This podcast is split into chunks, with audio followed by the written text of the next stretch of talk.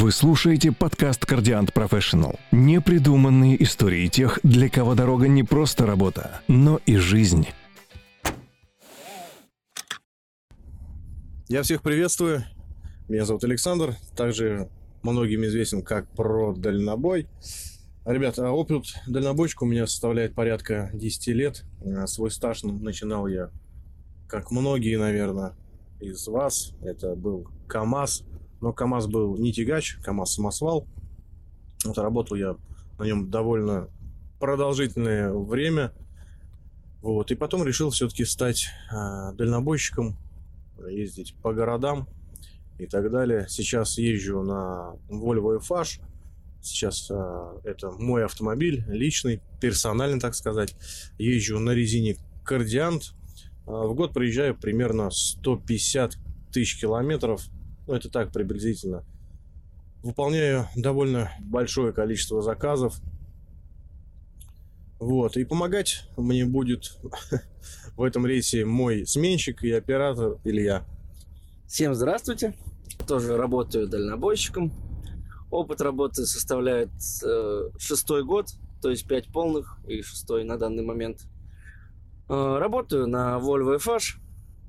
Как-то так. Ну и все, продолжаем тему. Сегодня мы с вами поговорим о стоянках, где лучше стоять, где лучше не стоять, как найти стоянку.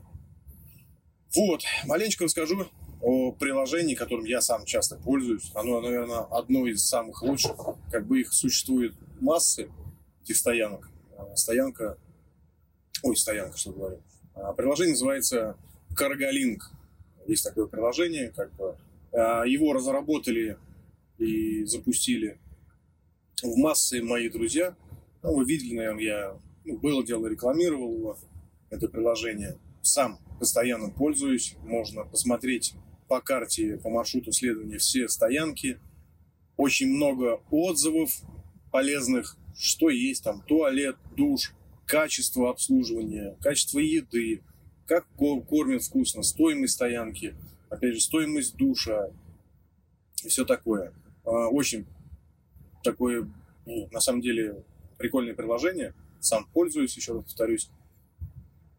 А, много стоянок, много стоянок, на самом деле, в ужасном состоянии. И их, наверное, даже, вот Илья согласится со мной, их процентов, я не знаю, 80 просто по России, где невозможно стоять. Просто там, грубо говоря, под колесо тебе гадят, и все нормально. Как вот у нас сегодня случай был буквально, мы стояли на зеленой стоянке, это после Лыского. Я на самом деле мало помню, потому что я спал, проснулся так что-то мельком и дальше уснул, но Илюха у нас был просто в гневе. Сейчас нам расскажет. Да, да, это... Был такой момент, в общем, просыпаюсь, не пойму от чего сам. Ну, то есть так, плавно, плавно, постепенно выхожу из сна. Ну, во сколько? Часа в три ночи было? Нет, я даже время посмотрел, у меня будильник телефон рядом заведен. Время было 2 часа 11 минут.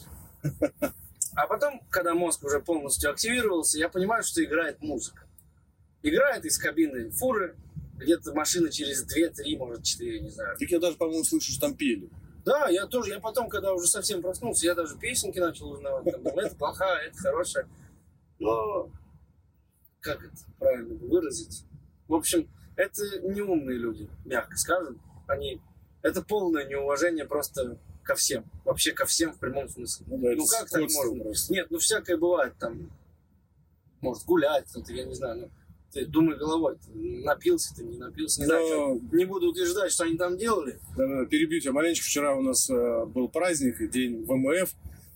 Наверное, ребята отмечали, как бы у нас Илья сам служил в, эти же, в этой же структуре, но мы тихо, культурно посидели, легли спать, никому не мешали, там не орали на всю стоянку и так далее. Если ты хочешь отмечать, пожалуйста, есть как кафе на стоянке и так далее, иди, пожалуйста, не знаю, в кафе, а риск сколько тебе влезет, чтобы ты никому не мешал. Ну да, просто адекватно везде. Ну, ну даже если ты там, грубо говоря, рисуешься и гуляешь, ну, допустим, но нужно знать грани. Допустим, если время 9, ну, 10 часов вечера, еще ладно, как бы народ все равно не спит, кто-то что-то делает, там, с семьей общается, кино смотрит, машину делает. Ну, всякое бывает у нас. Вот. Но когда время, извини меня, 2 часа ночи, и основная масса людей уже спит, ну, это немножко перебор, опять же, мягко выразимся. И, в общем, я был в большом гневе, очень страшном. Но, как бы, не нужно, наверное, терять голову, ум. Можно, может, это все такие моменты могут очень нехорошо закончиться. И, в общем, не стал я никак реагировать на это. Думаю, надо просто заставить себя уснуть, и все будет хорошо. Единственное, что мы сделали, мы прикрыли окно, когда оба проснулись на эти пять минут. И, но с утра, опять же, были очень плохие впечатления, когда спустя там 4 часа мы проснулись для работы, мы об этом сразу же вспомнили. А как раз те товарищи, на которые мы думали, скорее всего, это они и были, они тихо, мирно спали. Вот такая вот история. Поэтому да, за стоянками. Но опять же, это такой момент, который не угадаешь. То есть сегодня ты на ней стоял хорошо, завтра случилось вот подобное, да? И это, я вам скажу, наверное, минимум, что может случиться на самом деле. Но опять же, это зависит как бы не от стоянки, а от людей. А, люди разные бывают. И стоянка как бы ни при чем. Но могла бы охрана и подойти и утихомириться, ребят. Почему мы сами не пошли? Потому что люди как бы, мы трезвые, они по-любому подвыпитые, началось бы, как бы тоже, ребята горячие, нам слово лишнее не сказать, могли бы просто набить лица, а никому это не надо, ни нам, ни им. Вот, всякое случается, всякое бывает. Также, опять же, хочется отметить стоянки, на которых сливают топливо. Не буду называть, опять же, их очень много, этих стоянок. Как бы читайте отзывы, смотрите, стройте свои маршруты. Лучше, не знаю, проехать там меньше километров, но встать пораньше на стоянку на хорошую, отдохнуть и с утра пораньше выехать, чем, не знаю, пилить до талого, когда у тебя уже глаза закрываются, тебе бы только хоть бы где-нибудь встать и проснуться без солярки. Бог с ним, если где-то случилось на стоянке. Как бы, ну, можно вызвать полицию и так далее, то, что у тебя слили солярку на стоянке, может быть, даже если адекватный хозяин стоянки, он пойдет вам навстречу, чтобы лишнего негатива не было, оплатить там ваши там, 200-300 литров, которые слили. И также хочется отметить водителей, которые спят просто на обочине. Ребят, ну, я не знаю, берегите себя, потому что очень много сейчас э, случаев, то, что запшикивают кабину, э, как это же называется, чем они запшикивают? Я не знаю, какой-то состав. Какой-то состав, в общем, э, люди, ну, как бы они пшикают там в автономку. Какой-то газ. Зимой, то, что проникает в машину. Либо летом у вас приоткрытое окно, когда жарко.